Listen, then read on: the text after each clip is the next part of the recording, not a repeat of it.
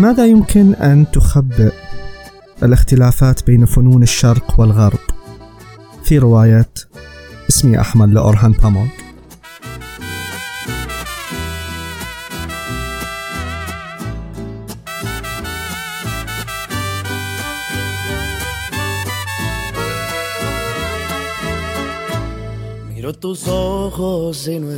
أنا حسين الضوء وهنا الكنبة الصفراء.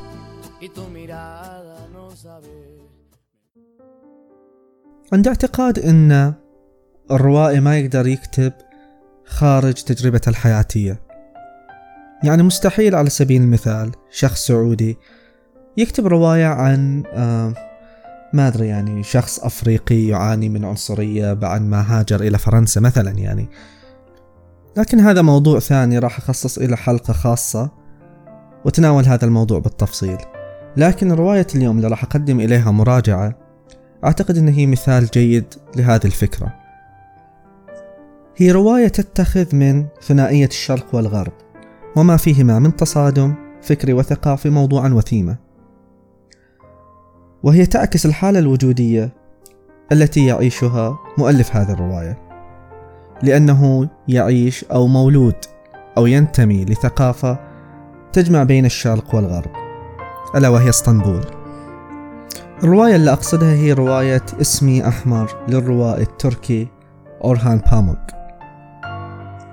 أورهان باموغ هو روائي تركي آه، حاز على جائزة نوبل في عام 2006 وعنده روايات واجد معظمها تدور في إسطنبول أو تركيا ويعتبر من أشهر الروائيين الأتراك إن لم يكن الأشهر.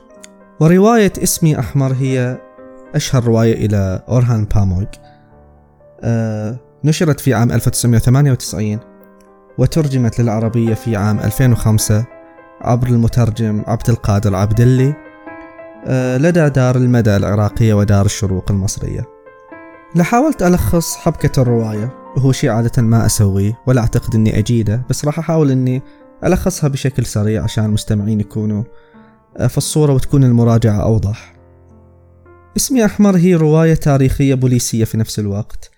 وموضوعها الرئيس هو الفن والصراع الأزلي بين ثقافتي الشرق والغرب.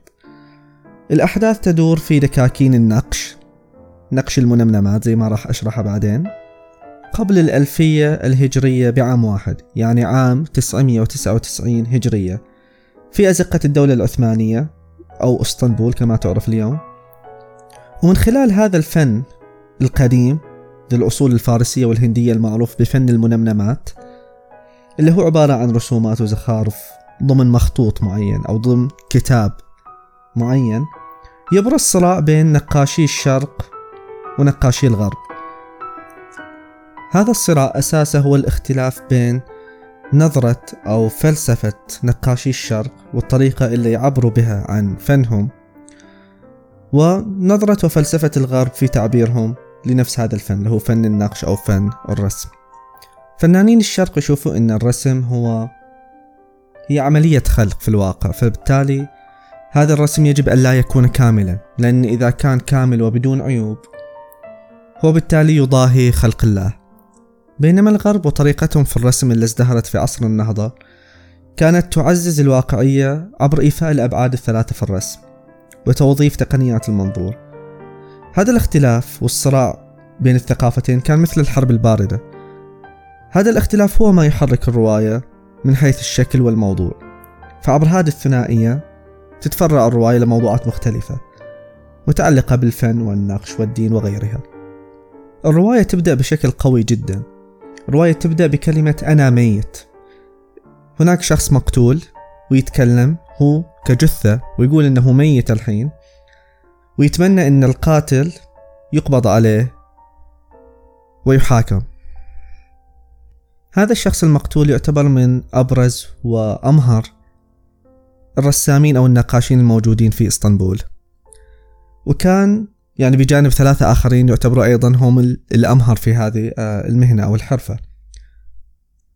وكانت موكلة إليه مهمة هو مع الثلاثة الآخرين. آه، مشروع مهم جدا هو آه، إتمام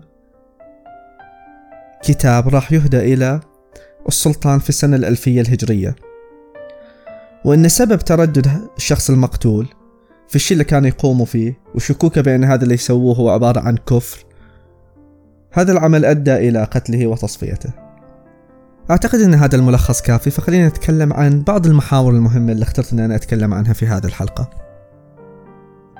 النقطة الأولى اللي راح أتكلم عنها هي الفرق بين فن الرسم أو فن النقش عند الشرق وعند الغرب. في الفترة اللي تدور فيها أحداث الرواية كان هناك فن معروف يسمى بفن المنمنمات.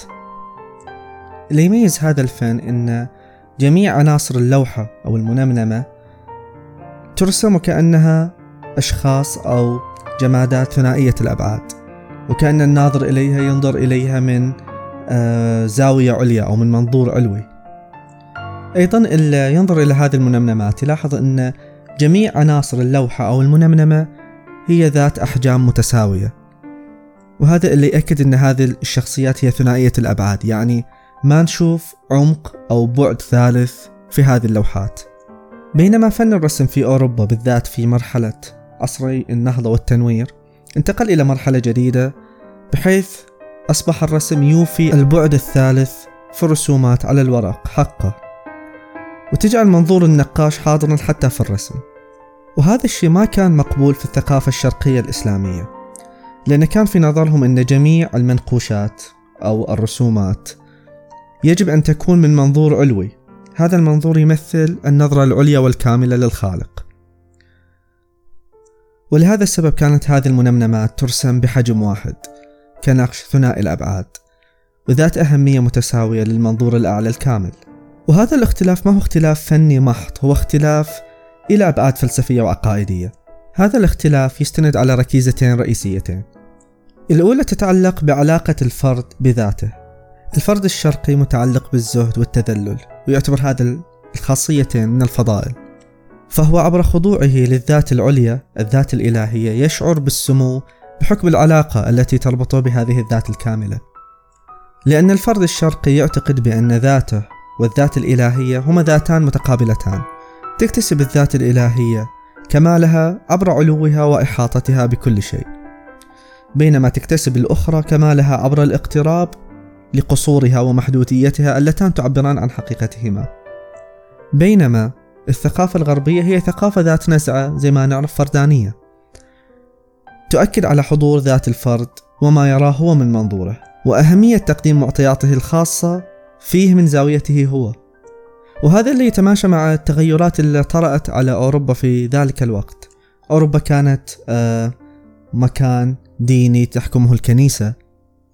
فكان مجتمع ديني محافظ مشابه إلى المجتمع الشرقي. لكن بعد التغيرات اللي طرأت عليه تغيرت القيم الاجتماعية هناك وطغت الفردانية في الكثير من جوانب حياتهم.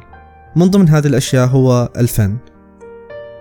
لكن الفن الشرقي أو الثقافة الشرقية وجدت أن هناك إشكالا في إدراج البعد الثالث في الرسم وكأن الفرد يحاول أن يزاحم من هو أحق بذلك والتجرد من حقيقته هو كفرد التي أرادتها الذات العليا له. النقطة الثانية تتعلق بكلاسيكية الفن الشرقي من حيث محاكاة الأعمال السابقة. إحنا نلاحظ أن الثقافة الشرقية بشكل عام فيها نزعة ترتكز دائما على الموروث لأن الموروث في آه، في عراقة في تراكم في زخم. صعب إن إحنا نتجاوز أو نتجاهل كل هذا يعني آه، الضخامة الموجودة في الموروث. وهذه العراقة والتراكم يعطي الموروث آه، قدسية صعب المساس بها. ولذلك يعتبر التغيير في الفن الشرقي أو فن المنمنمات شيء غير مقبول. بل بالعكس كلما كانت الأعمال الفنية مقاربة في محاكاتها لأعمال المعلمين القدامى كانت ذات قيمة فنية أعلى. بينما الثقافة الغربية كانت على العكس. كانت ثقافة تجريدية كانت يعني ثقافة ذات طابع يتحدى السائد والمعتاد. يعني ثقافة متمردة مكابرة. ودائما ما تحاول كسر قيود المألوف وما كان سائدا في السابق. المحور الثاني هو يتعلق بنقطة أو بلفتة لطيفة جدا في الرواية وهي أن الرواية تتكلم عن موضوع فني وتتناول فكرة المنظور في الفن من الناحية الفنية والثقافية والعقائدية والفلسفية وحاولت أنها تفكك مفهوم الفن الحقيقي إذا كان يجب أن يكون محاكاة لأعمال سابقة أم خلقا إبداعا جديدا. ولكن في نفس الوقت ظهر المنظور أيضا كتقنية أدبية روائية. يعني إحنا نعرف أن كل رواية فيها جانب موضوعاتي يعني فيها موضوع الرواية تتكلم عن شيء. وفي نفس الوقت فيها جوانب فنية يعني مثلا آه، زاوية السرد آه، بعض الحيل الفنية اللي يستخدمها الروائي في توصيل أو في تناول هذا الموضوع. في هذه الرواية في رواية اسمي أحمر نشوف إن إحنا أورهان باموغ تكلم عن موضوع فني بحت وتناوله بشكل عميق وتناول فكرة المنظور في الفن. وفي نفس الوقت استخدم حيلة فنية جميلة وهي خلى حتى الجمادات تتكلم في الرواية. يعني حتى الرسومات أو الجمادات الموجودة مثل الشجرة أو مثل الكلب أو مثل أي شيء آخر يتكلم. يعني أعطاه أعطى الجمادات منظور جديد تتكلم من خلاله. فأنت لما تقرأ الرواية راح يعني آه تتعرف على معلومات جديدة متعلقة بالفن ومنظور الفن والصراع بين الشرق والغرب. وفي نفس الوقت راح تشوف في مداورة بين الموضوع وبين آه أساليب فنية مختلفة. منها إعطاء الجمادات والحيوانات. آه منظور تتكلم من خلاله وتقول الأشياء اللي تشوفها عبر زاويتها. النقطة الأخيرة اللي حاب أذكرها هي أن في تشابه بين هذه الرواية رواية اسم الوردة وبين رواية الروائي الإيطالي أمبرتو إيكو رواية اسم الوردة. والتشابه مو بس فقط في آه عنوان الروايتين اسم الوردة واسمي أحمر. بل التشابه حتى في آه موسوعية الرواية. يعني اللي قرأ اسم الوردة لاحظ الكم الهائل من المعرفة الموسوعية الموجودة عند إيكو. ليستعرض بها مثلا آه بعض الزخارف الفنية الموجودة في الكنيسة أو كل التفاصيل الثانية. نفس الشيء راح تشوفه في رواية اسم الوردة راح تشوف كثير من التفاصيل المتعلقة بالفن الإسلامي أو يمكن حتى الفن الغربي.